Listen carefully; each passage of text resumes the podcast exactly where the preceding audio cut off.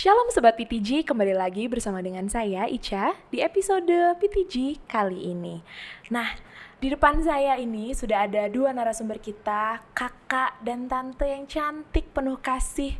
Waduh, wow banget deh gitu kayaknya. Nah, Sobat PTG, sebelum kita masuk nih ke pembahasan kita di episode kali ini, kita mau perkenalan dulu mungkin nih sama dua orang yang ada di depan saya. Mungkin boleh dimulai di yang di sebelah kanan saya dulu. Oke. Okay. Ya. Uh, nama saya uh, Laura Panggabean. Um, saya punya dua anak, perempuan dan laki-laki yang lucu-lucu dan cantik Manis, dan manis. ganteng. Iya. Oke. Itu saja. Hmm, mungkin kita udah kenal nih tante. Oke. Aku panggilnya tante Laura gitu ya. Tante mungkin saat ini melayani di mana atau misalnya kesehariannya gitu gimana? Ya, selain ibu rumah tangga, saya juga punya kegiatan seperti uh, mengajar. Sementara ini mengajar hanya uh, les private ya ke rumah-rumah. Selain itu juga dipercayakan pelayanan di sekolah minggu di gereja GKKI SLCC pastinya. Dan um, ya berkecimpung di dunia anak.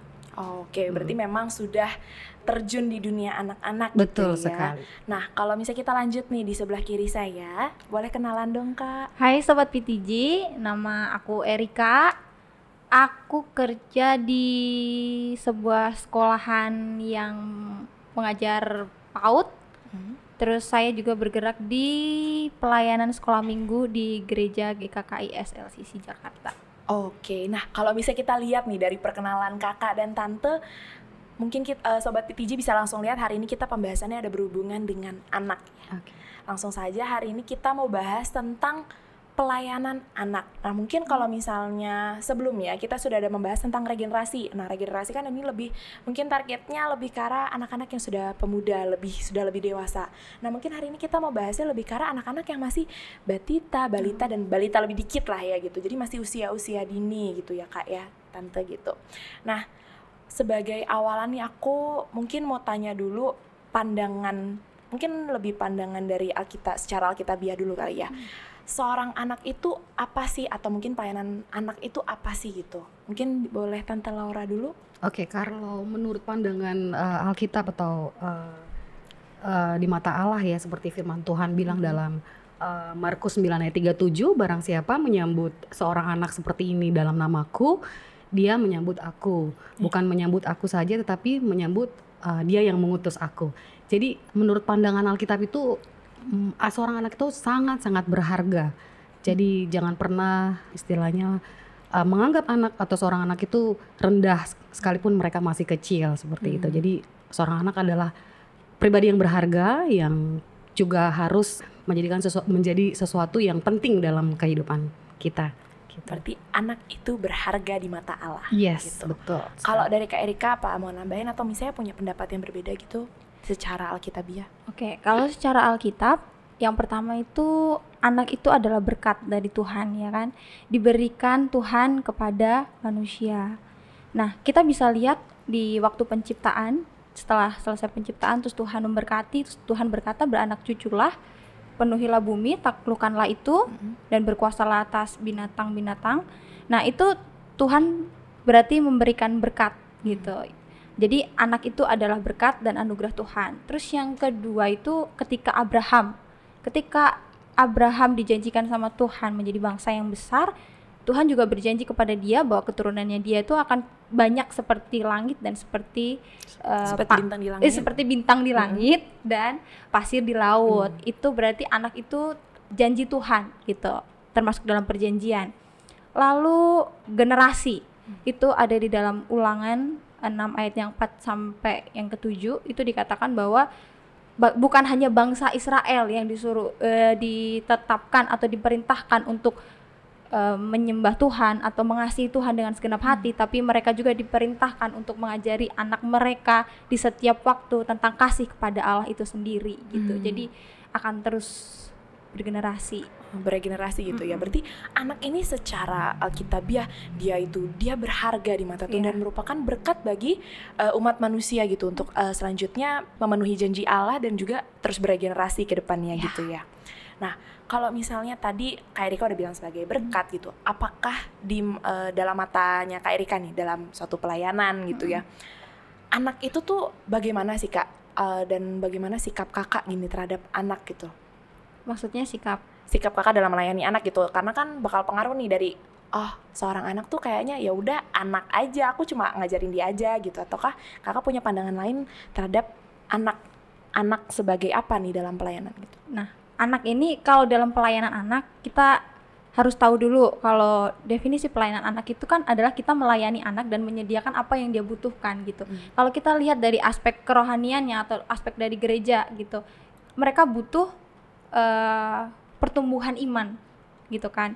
Nah, gimana caranya eh, untuk membangun anak itu gitu? Gimana cara melayani anak itu? Kalau aku sendiri ngelihat dari teladan Yesus yang ketika orang tua itu datang membawa anak-anaknya lalu muridnya memarahi lalu Tuhan marah terus Tuhan berkata biarkanlah mereka datang kepadaku. Itu itu juga diceritakan bahwa Tuhan Yesus itu memeluk dia memang- memanggil memeluk lalu mendoakan dia. Nah seperti itu.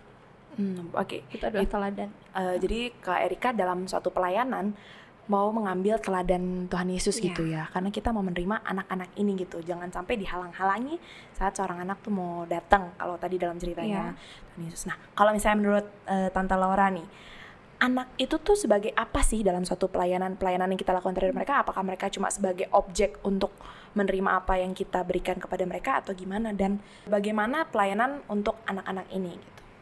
Eh, pandangan pribadi saya mengenai anak-anak dalam pelayanan itu bukan hanya sekedar objek ya, Hmm. tapi saya berharap lebih dari itu. Ketika kita memberikan sesuatu untuk seorang anak, kita berharap ada target turit seperti eh, sasaran yang akan dicapai buat anak itu sendiri gitu. Hmm. Jadi em, sekalipun dia masih kecil, seperti misalnya saya eh, kebetulan eh, lebih banyak berkecimpung di eh, batita atau Hmm. balita lah ya paling maksimalnya. Mungkin kalau kita lihat kasat mata mereka tahu apa sih gitu kan masih kecil gitu ya. Tapi jangan salah justru di situ cikal bakal. Cikal bakal artinya eh, di sinilah awal mereka untuk di usia-usia dini ini untuk eh, memiliki persiapan ke depannya gitu. Ketika mereka memiliki semua persiapan itu apa yang mereka dapat di dalam contohnya pelayanan di sekolah minggu ya mereka beribadah gitu itu akan membuat mereka akan tetap ingat sampai nanti seperti firman Tuhan bilang di masa tua pun mereka tidak akan menyimpang dari itu Mhm. semua jadi menurut pandangan saya tidak bukan hanya sekedar sekedar objek tapi dia akan memiliki satu kemajuan dalam hidupnya yang dia miliki nantinya akan menjadi generasi berikutnya yang dimuridkan menjadi Hmm. murid Yesus dan mereka boleh menjadi berkat di mana pun mereka berada ya dari mereka kecil sampai mereka dewasa eh, remaja dewasa muda sampai masa tua mereka juga Hmm. Mereka boleh berarti dalam hidupnya Hmm. gitu Jadi dalam suatu pelayanan meskipun misalnya kita melaya, eh, kita melayani anak yang kecil, kita tidak bisa merendahkan mereka gitu karena kita mau lihat di situ tadi kalau Tante Laura udah bilang itu cikal bakalnya awalnya nih Yes. kita mau bentuk dari awal supaya ke depannya dia tidak menyimpang, tidak Betul berada di luar sekali. jalurnya Tuhan gitu Iya. ya. Oke. Nah, karena tadi aku udah denger juga, aku lihat dan aku tahu Tante Laura dan Kak Erika itu kan berkecimpung banget nih di dunia pelayanan Iya. anak-anak gitu. Apakah dalam melayani seorang anak terutama dalam usia dini, apakah ya udah gitu aja aku ngajarin aja. Kamu ini nih ada cerita gini gini gini gini ya. eh, nilai-nilai kayak gini atau ternyata ada skill-skill khusus atau misalnya keterampilan khusus nih dalam melayani seorang anak gitu. Mungkin dari Kak Erika dulu. Kalau aku mau nambahin dulu yang tadi Hmm. objek itu ya. Mm-mm. Nah, jadi kalau kita melayani memang kita butuh objek ya kan? Ada sasarannya, ada tujuannya dan tujuan kita untuk eh, mengajari anak-anak itu adalah mereka butuh mengenal Tuhan. Tuhan Yesus sebagai juru selamat kita Betul. gitu kan.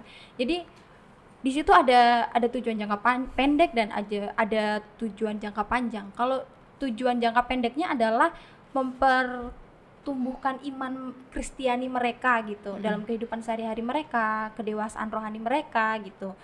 Tapi kalau misalnya jangka panjang itu kita akan berpikir bahwa oh iya nanti in- anak ini mereka lihat cara ngajar kita, mereka tertarik untuk itu dan apa yang sudah diajarkan oleh kita dia akan terima, dia akan simpan, bahkan mungkin dia akan ingat sampai nanti gitu. Jadi itu menjadi jangka panjangnya adalah mereka bisa eh, menurunkan itu, menurun, menurunkan pengetahuan atau pengajaran Hmm. itu kepada anak-anaknya nanti Hmm, gitu. Karena anak-anak itu kan tiangnya gereja, tiangnya bangsa juga generasi, Pilarnya. iya pilarnya gitu.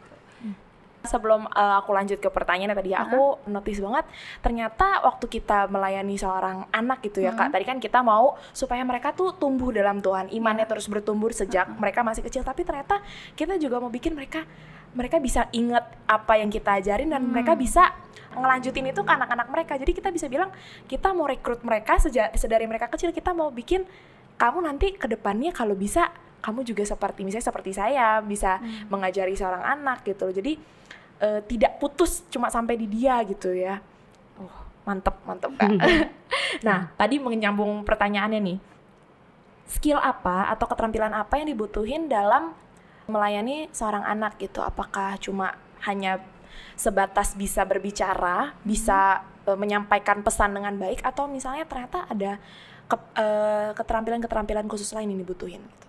Kalau keterampilan mengajar anak itu pasti harus ada ya sebenarnya. Hmm baik itu yang karena pengalaman nggak sekolah juga bisa dilakuin apalagi orang yang sekolah emang gitu. punya backgroundnya iya gitu punya ya? background jadi tahu gitu dari psikologinya hmm. gimana hmm. dan caranya gimana gitu nah kalau misalnya kita mau ngajarin anak itu kita harus lihat dulu golongan hmm. umurnya hmm. kita mau ngajar anak batita balita tentu beda anak batita balita sama anak yang udah misalnya umurnya 9 sampai 10 atau 8 sampai 9 atau 9 sampai 12 hmm. itu akan beda hmm. caranya kan.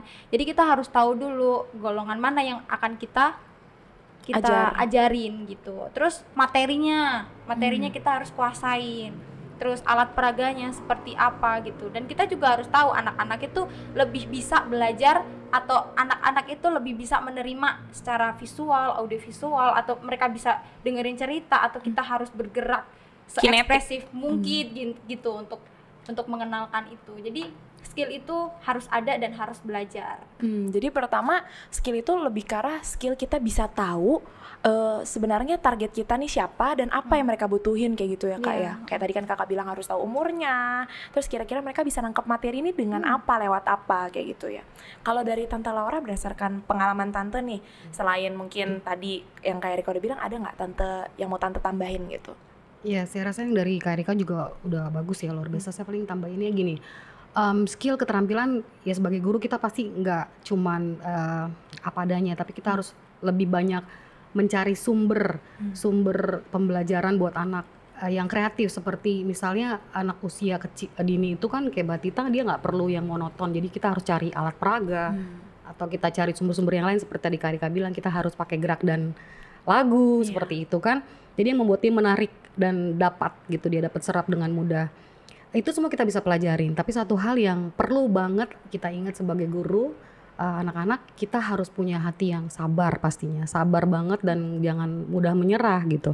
Jadi sering kali kita lihat anak-anak itu kan memiliki karakter yang berbeda-beda pastinya. Betul. jadi kita harus pelajarin itu satu persatu jangan disamaratakan nggak bisa gitu. Hmm.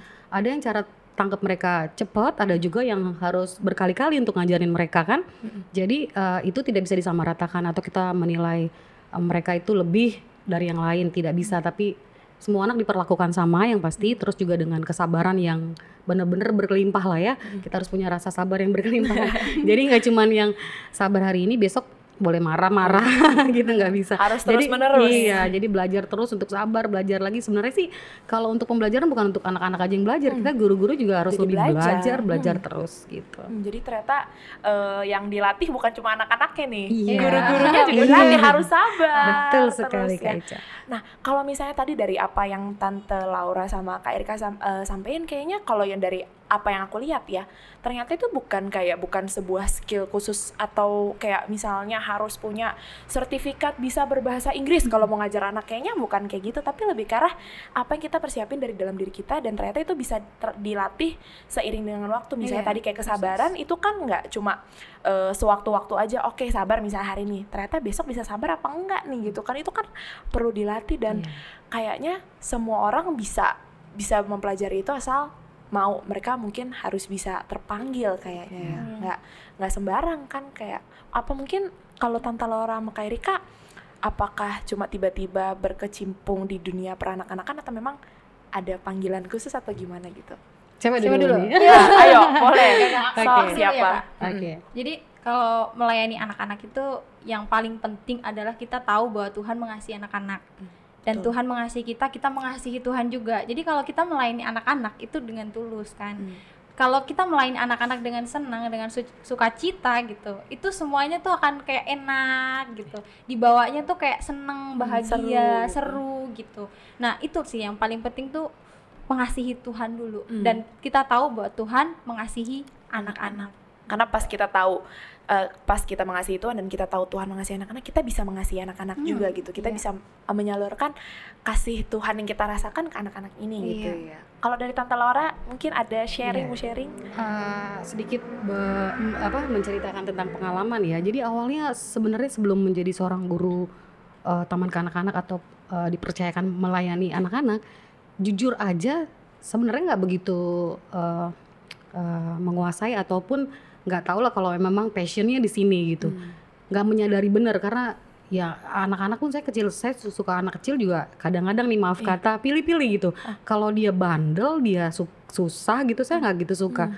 Tapi ketika saya bener-bener nyemplung dalam dunia anak dan saya dapat chemistry-nya setiap anak yang dihandle dia bisa mau settle atau dia bisa dapat lah chemistry-nya dia nurut itu bikin saya jadi oh ternyata saya di sini dunianya gitu. Hmm. Jadi kalau memang uh, bagi kita yang belum mengerti ah bukan dunia saya tuh uh, ngajar anak-anak kecil, ya mungkin kalau lihat sekilas gitu enggak, tapi ketika kita udah bener-bener masuk dalam dunia Hmm. itu dan ternyata memang seperti yang tadi saya bilang chemistry-nya dapet terus memang ternyata kita bisa enjoy dengan Hmm. mereka, happy dengan mereka, ya itu dunia kita dan kita kenapa nggak lakukan itu gitu untuk Hmm. jadi berkat ataupun untuk ya melakukan sesuatu yang baik lah untuk Hmm. generasi berikutnya. Jadi gitu. ternyata tante dapat kesempatan nih awalnya karena dulu Iya. dulunya kayak ini bukan bagian Iya, saya nih, bukan passion ah, Iya. gitu. Ada tante dapat kesempatan dan tante akhirnya dari kesempatan itu ternyata ke depannya ini benar-benar pengaruh ke ke masa depan tante gitu. Iya. Jadi berkecimpung di dunia peranakan-anakan ini. Ini anak-anak harus bersyukur nih tante Laura dapat kesempatan itu. Jadi ketambahan seorang tante Laura yang Sama-sama bersyukur, anak-anak bersyukur saya juga bersyukur. Nah, eh tadi kita udah bahas kayak eh, dari pelayanan anak, eh dari sisi positifnya lah gitu. Mungkin sekarang kita mau lihat tantangan, tantangan dalam melayani seorang anak. Apa sih melayan eh, tantangannya dalam melayani seorang anak? Apalagi misalnya di di gereja gitu. Karena kan mungkin kayaknya agak sedikit berbeda gitu ya kalau kita lihat antara di sekuler sama di gereja gitu dalam melayani anak. Mungkin dari Tante Laura gitu, tantangannya apa sih Tante? Tantangannya sebenarnya hampir sama ya, namanya anak-anak mau di mana pun dia berada Hmm. pasti dia berkelakuan yang sama ya kan. Hmm. Mungkin yang mem- membedakan adalah em, kalau di pelayanan itu kan kayak misalnya dia kita melayani atau mengajar anak dalam pelayanan di gereja kan mereka paling eh, udah pasti punya Hmm. eh, based on Bible pastilah ya. Jadi diajarin kasih, tidak boleh melawan, menghormati Hmm. orang tua, itu dia Taat. dapatkan. Kalau di luar kan paling itu garis besarnya aja.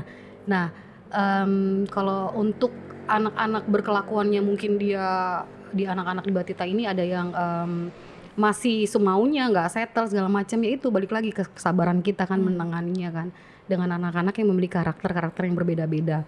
Jadi kita misalnya gini ber- berdasarkan pengalaman kita udah pakai jurus yang ini nih mempan hari ini. Tapi biasa anak-anak jurus yang itu lagi dipakai nggak mempan. Jadi kita harus Udah punya- kebal gitu Iya. Dia pikir ah eh, yang ini udah kepake nih kemarin gitu kan udah pakai dia ada punya caranya sendiri. Dia nanti punya kelakuan lagi yang sama belum tentu kita pakai cara kita itu yang kemarin sama lagi nggak. Jadi kita harus punya cara yang lain untuk eh, bisa buat dia akhirnya mengikuti kita dalam arti eh, apa namanya eh, tidak berkelakuan yang tidak seturut dengan kita eh, ajarkan Hmm. gitu kan. Jadi harus penuh variasi dalam mengajar, dalam mencari solusi buat anak. eh, ya itu.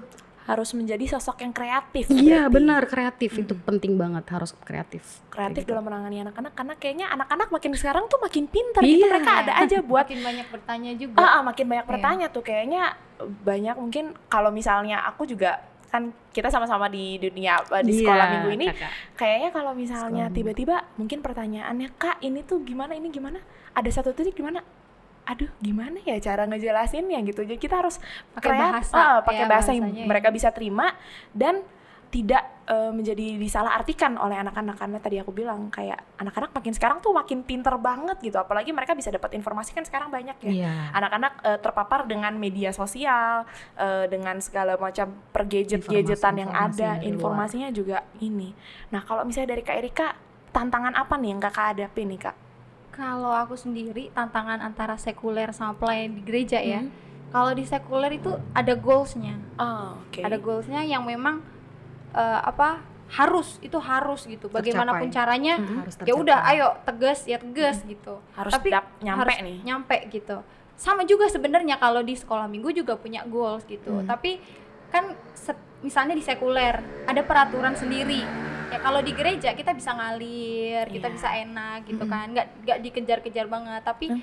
kalau di sekuler kan seperti itu Hmm. gitu. Kalau di pelayanan anak di gereja ini lebih lebih apa ya? Lebih tenang Oke. gitu, lebih lebih kayak jadi diri sendiri sih Ngalir aja jadinya. ngalir aja gitu. Jadi takutnya tuh kalau misalnya tantangan tantangannya itu kalau di sekuler kayak begitu, yang di gereja kayak begitu, takutnya yang bawa ke gereja gitu kan. Hmm. Tapi kan kita puji Tuhannya kita anak-anak Tuhan. Kita Hmm. anak-anak yang tahu gitu mana yang harus kita lakuin untuk Hmm. melayani anak-anak gitu. Hmm. Jadi kita yang harus bawa yang dari gereja itu ke ke sekuler, gitu sekuler. justru. Walaupun ada orang-orang yang kayak kamu nggak boleh begitu kalau sama anak harus begini nggak Hmm. bisa kayak begitu kayak di gereja atau gimana nggak bisa harus tegas atau gini gitu Hmm. tapi kita bisa hadapin itu Justru nah, di situ- tantangannya hmm. lebih ke situ lebih ke situ ya Heeh. kan Eh, gimana caranya eh, apa yang mungkin kurang baik di sekuler Mm. tidak kita bawa ke gereja, gereja. dan dan apa yang baik di gereja kita mau bawa ke sekuler cuma Iya. kayaknya di situ tantangannya kayak eh, bagaimana di sekuler memandang dalam melakukan pelayanan anak terhadap dan di gereja tuh kayak agak berbeda gitu ya Iya, kan kayak kita full of love gitu kayak kasih gitu kalau di gereja mungkin ada di ada pengampunan Eh, kasih eh, kasih iya, kasih, iya gitu, nggak apa-apa deh, nggak apa-apa, nggak apa-apa gitu kayaknya kalau di gereja gitu ya. Cuma mungkin di luar mungkin agak berbeda gitu. Tapi apakah yang ada di luar tidak bisa kita bawa ke dalam gereja? Kalau misalnya pandangannya Kak Erika gimana? Kalau yang di luar dibawa ke gereja bisa sih seperti Hmm. kayak apa ya kak Eh, Iya kayak misalnya eh, ada yang tadi kan kita juga kan kita nggak mungkin dong eh, Mm. keluar dari eh, konsep seperti misalnya ada target to reach, Mm. ada target Iya. yang akan di- yang harus dicapai kan. Iya. nggak cuma sembarang ajar tapi apa Hmm. nih yang mau dijadikan seperti apa nah biasanya kita dapat dari luar ya kayak misalnya eh, kurikulum seperti kurikulum Seminar, iya ya seminar kan? seminar Mm-mm. itu kan baik ya walaupun dari schooler ya Mm. Eh, dia ada tema misalnya dalam minggu- bulan ini temanya apa jadi dia nggak berantakan nggak acak-acakan namanya anak-anak kan harus rapi terorganize kan Mm. diulang-ulang kan Iya, biar mereka betul. dapat dia nyimpen kan Mm-mm. jadi seperti itu ya kak Erika ya Mm-mm. Hmm, Kayak berarti ternyata eh, dari sekuler pun kita banyak yang bisa kita bisa kita bilang adaptasi gitu, nggak plek-plekan kita ambil Iya. gitu ya. Sup- eh, karena kalau misalnya tadi kalau misalnya Tante Laura sebutnya kurikulum gitu mungkin kalau di gereja yang aku lihat tiap gereja punya kurikulumnya masing-masing dan sebenarnya kurikulum ini eh, kita bentuk bukan karena adanya tuntutan tapi karena supaya kita mau Terarah. supaya lebih terarah, Terarah. lebih teratur gitu dan kita bisa belajar dari di dunia sekuler oh ternyata kurikulum yang baik ini seperti ini dan Hmm, itu iya. bisa kita terapin di gereja supaya anak-anak itu tadi Tante Laura juga udah sempat bilang eh, Erika juga kayak eh, anak-anak tuh kayak butuh eh, sebuah keteraturan dan pengulangan supaya mereka bisa Hmm. masuk gitu ya dan itu bisa kita pelajarin dari di didapat dari sekuler di sekuler Di sekuler. gitu ya. Nah tadi aku sempet ngambil nih apa yang Kak Erika bilang apa tuh kalau di gereja melayani anak itu lebih tenang Iya. lebih tenang lebih ngalir gitu tapi kan gini kak kita bisa kita bilang kita berpacu dengan waktu gitu Mm-mm. kalau di gereja waktunya cuma mi- sekolah minggu cuma hari minggu itu pun cuma dua jam gitu kan ya tapi gimana caranya supaya kita bisa eh, melayani anak ini nih apa yang kita mau sampaikan eh, cerita-cerita firman-firman Tuhan yang worth Hmm. bertahun-tahun itu gimana caranya masuk ke dalam dua jam ini gitu loh sedangkan kan anak-anak waktunya nggak cuma di situ doang Hmm. dia spend time with eh, mere- eh, teman-teman mereka keluarga mereka kayak gitu mungkin dari tante Laura dari pengalamannya gimana nih tante Iya. memanage waktu yang sedikit supaya kita bisa melakukan pelayanan anak dengan maksimal Iya, Eh, kita mau memberikan yang terbaik, yang sama pasti kita berikan yang terbaik dan maksimal buat anak-anak. Hmm. Tapi di sini juga diperlukan kerjasama seorang, eh, bukan seorang, tapi orang tua dengan guru sekolah minggu ataupun dia guru yang di schoolernya ya. Di sini sering kali saya eh, meminta kebijaksanaan orang tua gitu, Eh, biar kita sama-sama punya visi yang sama, visi yang sama dalam arti untuk kebaikan anak ini gitu. Jadi eh, kalau kita ngajarin di sini seperti ini dengan waktu yang hanya dua jam, itu kan nggak paling dapatnya apa gitu Iya. kan. Tapi kan mereka lebih banyak mungkin di rumah atau juga terbagi di sekolah-sekolah. Jadi eh, lebih bagus sih komplit. Jadi ada kerjasama dengan orang tua, dengan guru sekolah gitu kan. Tapi kalaupun tidak bisa dengan guru sekolah, jarang lah ya dengan guru sekolah, dengan orang tua. Jadi apa yang kita ajarkan di eh, dalam pelayanan gitu ya nih pelayanannya itu kita share dengan orang tua. Jadi orang tua tahu apa yang kita ajarkan atau atau apa yang anak dapat dari sekolah minggunya gitu, dari pemuritannya gitu kan. Jadi nanti baru diulang lagi di rumah. Jadi bener lah yang dua jam itu bisa jadi maksimal karena dikomplitkan di rumah, Di rumah gitu. gitu Jadi ya. orang tua penting sekali untuk kerjasama dengan guru sekolah minggu. Harus ada sinergi nih. Sinergi, kayaknya. bersinergi. Kalau dari Kak Erika mungkin mau tambahin? Kalau dari aku sih kalau kan kalau di gereja pelayanan di gereja kan itu tanggung jawab gereja juga kan. Iya. Otomatis eh, pelayan-pelayannya atau kakak-kakaknya juga harus maksimal, harus benar-benar menyiapkan gimana caranya waktu yang singkat itu bisa benar-benar menarik dan anak mendapatkan sesuatu di situ. Mm. Itu fungsi dari guru sekolah minggu kan. Tapi kan eh, dibandingkan dia di gereja sama di rumah atau di sekolah kan Jauh lebih dikit waktunya. Iya, itu dikit banget kan. Jadinya eh, kita kadang kasih PR, kasih ayat hafalan gitu kan, supaya orang tua juga tahu, oh anak ini belajar seperti ini gitu. Jadi kita memang benar apa yang dikatakan Kak Laura, butuh sinergi dari orang tua. Mm-mm. Terus juga di sekolahan juga dibutuhkan kan. Jadi sinergi dengan sekolahan juga ada gitu. Seperti yang anak-anak murid kita yang di kelas sedang ya, itu mereka bawa buku, mereka buku tulis hari gitu ya. ini kita belajar apa, minta tanda tangan kakaknya, kakak guru sekolah minggu, minta tanda tangan orang tua. Itu secara langsung gitu. Iya. Ternyata orang tua tahu, kita Iya. tahu, guru juga tahu. Oh, ternyata belajarnya ini Hmm, gitu. gitu. Jadi memang butuh orang tua untuk Kerjasama. sama kita. Kayaknya tadi kalau misalnya dari kita lihat juga bukan hanya sinergi tapi adanya keterbukaan gitu ya. Jadi eh, orang tua itu tahu apa yang anaknya pelajari di di apa namanya di gereja eh, misalnya sekolah minggu gitu dan mungkin guru-guru sekolah minggu juga tahu oh ternyata kalau di rumah anak ini kebiasaannya seperti ini gitu. Jadi kita bisa karena sudah informasinya sama-sama dapat kita bisa klopin kita gabungin. Gimana cara kita mendidik anak ini supaya dia imannya bertumbuh dan menuju semakin yang lebih baik gitu ya. Kalau misalnya aku mungkin mau tambahin dikit itu selain kita bersinergi dan adanya keterbukaan mungkin kita sebagai ap- usaha lebih dari kita sebagai seorang pelayan anak kita harus bisa juga follow up mungkin ya Iya. An- kita harus follow up anak-anak kita mungkin karena mungkin anak-anaknya masih lebih kecil kita Iya. follow up ke orang tuanya gitu ya Betul. iya bu eh, gimana ini di rumah anaknya kayak gitu kali ya Iya. karena kan kita udah ketemu cuma misalnya hari minggu cuma dua jam kita gimana cara kita tahu pertumbuhan anak-anak itu kan enam hari lain tuh gimana itu kan Iya. kita harus follow Komunikasi. up. Heeh, betul Berkomunikasi. komunikasi mungkin tante eh, ada pengalaman gitu dalam hal berkomunikasi mungkin atau misalnya tante punya tips gitu dalam berkomunikasi Iya. Kalau dari sekolah sendiri sih, Hmm. kalau kita biasanya guru punya kayak uh, weekly report ya. Weekly report itu berarti report yang dilaporkan setiap minggu kan gitu. Uh, dan biasanya itu mengenai perkembangan anak dalam ya hari-hari itu dari Senin sampai dengan Jumat. Kita sampaikan ke orang tua apa yang didapat anak-anak itu perkembangan apa ataupun dia punya kelakuan apa yang harus di ke- apa diperbaiki lah seperti itu ya itu kita laporkan. Jadi memang penting sekali komunikasi antara guru atau pelayan sekolah minggu, kakak sekolah minggu dengan orang tua gitu. Jadi eh, harus peduli sih. Jadi nggak boleh cuek, harus ya sering-sering berkomunikasi lah. Sapa tadi selain gitu. sabar harus berarti harus peduli nih ya Iya harus peduli. Jadi nggak boleh cuek, nggak boleh cuman ah udahlah yang penting udah selesai pelayanannya gitu kan. gitu. Enggak, tapi memang harus ada pendekatan ya. ada pendekatan. Kalau memang orang tua yang nggak mau dekatin ya, ya emang ya harus guru sekolah minggu. kita ya berarti yang kita yang berinisiatif gitu Iya. ya karena kan kita kita mengasihi anak yang kita layanin gitu kan dan itu adalah bentuk gimana cara kita nunjukin kasih kita ke mereka gitu kalau dari kak Erika gimana nih kak Erika Ada pengalaman ya. Heeh. Ini ada anak sekolah minggu. Jadi ini saya bersyukur banget kan. Hmm. Bersyukur banget karena ada anak sekolah minggu yang bahkan dia kan kita ada program MDK gitu. Mm-mm. Jadi anak itu selalu laporan. Heeh. laporan kalau kak aku mau ini dong kirimin MDK-nya Hmm, gitu. Jadi secara pertumbuhan rohani itu kita bisa mantau juga. Terus orang tua juga kadang chat misalnya kak ini kirim video Iya. ini udah seperti ini. Jadi gak ada yang putus gitu loh komunikasi sama orang tua. Misalnya anaknya sedang seperti apa atau orang tuanya seperti apa kita juga harus tahu karena gini setiap anak itu kan mempunyai potensi yang positif untuk di masa yang akan datang Mm. gitu. Baik dia nanti berkeluarga atau dia juga jadi pelayan seperti kita atau dia dalam kehidupan sehari-harinya gitu. Itu ada potensi positif yang akan mereka sebarkan gitu.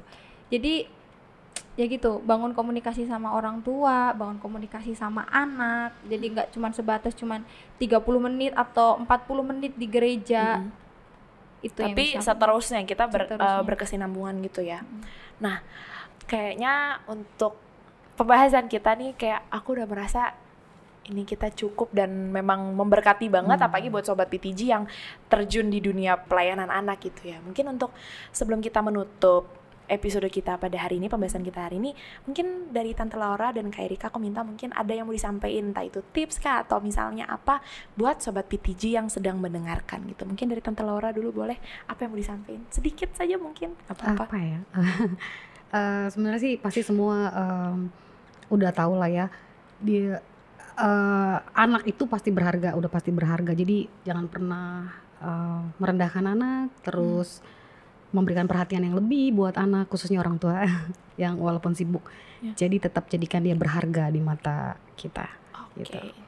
Kalau dari Kak Erika. Kalau dari aku anak itu kan generasi gitu kan, generasi bangsa, generasi gereja yang harus memang kita perhatikan. Bahkan Tuhan pun peduli, Tuhan pun eh, menghargai, Tuhan memandang itu berharga, Tuhan Mengasihi juga. mengasihi juga gitu. Jadi untuk orang tua, untuk pelayanan, untuk pelayan Tuhan, pelayan anak gitu, jangan pernah putus asa karena setiap anak pasti punya eh, karakter yang berbeda gitu. Dan dengan bekal kita mengasihi Tuhan dan kita tahu bahwa Tuhan mengasihi anak-anak, nggak ada alasan lagi untuk kita tidak melayani anak dengan ketulusan gitu. Karena itu bakal menjadi bekal untuk masa depannya, bakal menjadi apa ya? Bakal menjadi eh iya bekal untuk kehidupan keluarganya dan lain sebagainya gitu siapa tahu jadi presiden kita nggak pernah tahu gitu Iya, makanya betul. kita bilang jangan ngeremehin anak kecil Betul. karena anak kecil kadang juga mengingatkan kita juga mengingatkan orang tua juga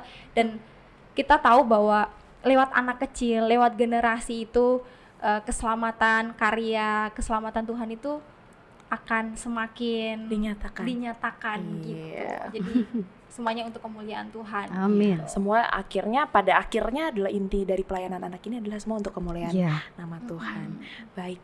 Terima kasih banget buat Kak Erika, terima kasih Terima buat kasih, Tante Kak. Laura buat sharing-sharingnya hari ini tentang bagaimana kita melayani seorang anak, bagaimana kita melayani dengan kasih seperti Tuhan sudah mengasihi kita gitu. Iya, sama-sama. Terima kasih juga Kak Uh-uh. Ica udah dipercayakan ya kita ya untuk datang. dan ja- jangan lupa kalau misalnya kita salah sama anak salah sedikit gitu kan di Alkitab juga bilang dikatakan bahwa ya udah mati aja mendingan batu kilangan kamu tenggelam aja deh ditenggelamin gitu jadi hukumannya itu berat kalau kita menyesatkan anak, jadi itu yang harus kita ingat mengasihi itu dan kita sobat PTG jangan pernah menyesatkan seorang anak karena dia adalah masa depan kita. hati-hati dalam Ah, mengajari dan- anak Betul.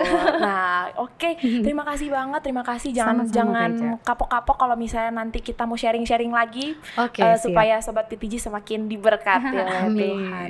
Baik, eh, sekian untuk episode hari ini sobat PTG. Jangan lupa untuk terus mendengarkan setiap episode ada yang karena pastinya setiap episode ini akan bisa memberkati sobat PTG. Sampai ketemu di episode-episode selanjutnya di PTG PTG Podcast Talk Within Generation Perceive Life from Another Perspective. Shalom. Shalom.